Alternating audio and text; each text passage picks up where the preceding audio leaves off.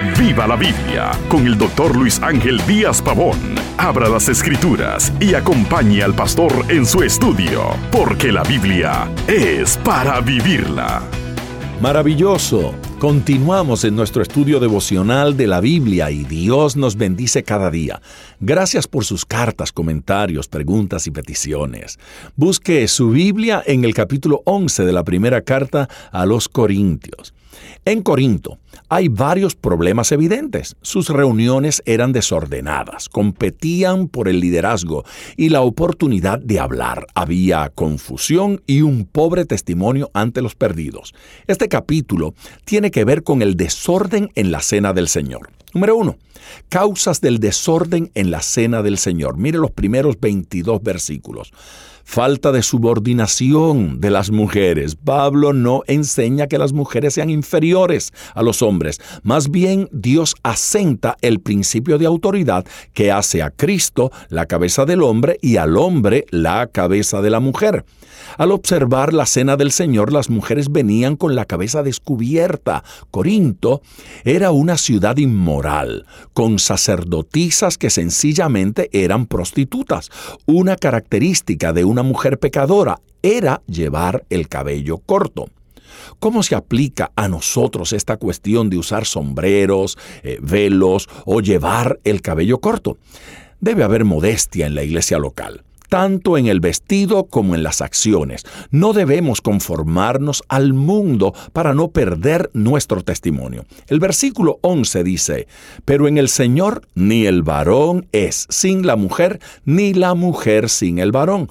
Así cierra Pablo esta discusión y pasa a las divisiones en la iglesia. Cuando hay divisiones en la iglesia, aunque parezcan ocultas, se mostrarán en las reuniones. La cena del Señor habla de la unidad de los creyentes. Las divisiones en la iglesia niegan este mensaje de unidad. Hay motivos egoístas. La fiesta de amor en la iglesia era una comida de compañerismo. En Corinto, los ricos traían su abundancia, mientras que los pobres se sentaban a un lado con sus migajas. Coman en sus casas, les ordena Pablo. Su glotonería y embriaguez son una deshonra para el Señor. El segundo aspecto, hay consecuencias al desorden. Eran juzgados en vez de bendecidos. La cena dejó de ser una bendición para ellos y por la manera en que abusaban de ella eran causa de juicio. Sus reuniones no eran para lo mejor, dice Pablo, sino para lo peor. Eran castigados. La consecuencia de participar de este acto de manera indigna fue enfermedades e incluso la muerte de algunos. ¿Cómo corregir este desorden? Juicio propio, dice Pablo. Si enfrentamos nuestros pecados, los juzgamos y confesamos, Dios no nos castigará. Pruébese cada uno a sí mismo, son sus palabras. Amor mutuo. No piense solo en usted, escribió Pablo, piense en otro. Amor es poner a los demás antes que a nosotros mismos. Discernimiento espiritual finalmente.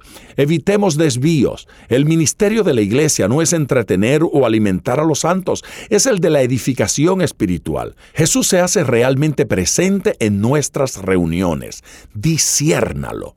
La próxima vez que participe en la mesa del Señor, aprovechela al máximo y no olvide, ponga todo su corazón al estudiar las escrituras, porque la Biblia es para vivirla. Acompañe regularmente al Dr. Díaz Pavón en su estudio personal de la Biblia. La experiencia de décadas de ministerio de la palabra son vertidas en cada jornada. Usted puede adquirir copias de esta enseñanza visitando nuestra página web www.diazpavón.com. Esté atento, participe en nuestro próximo estudio y viva la Biblia.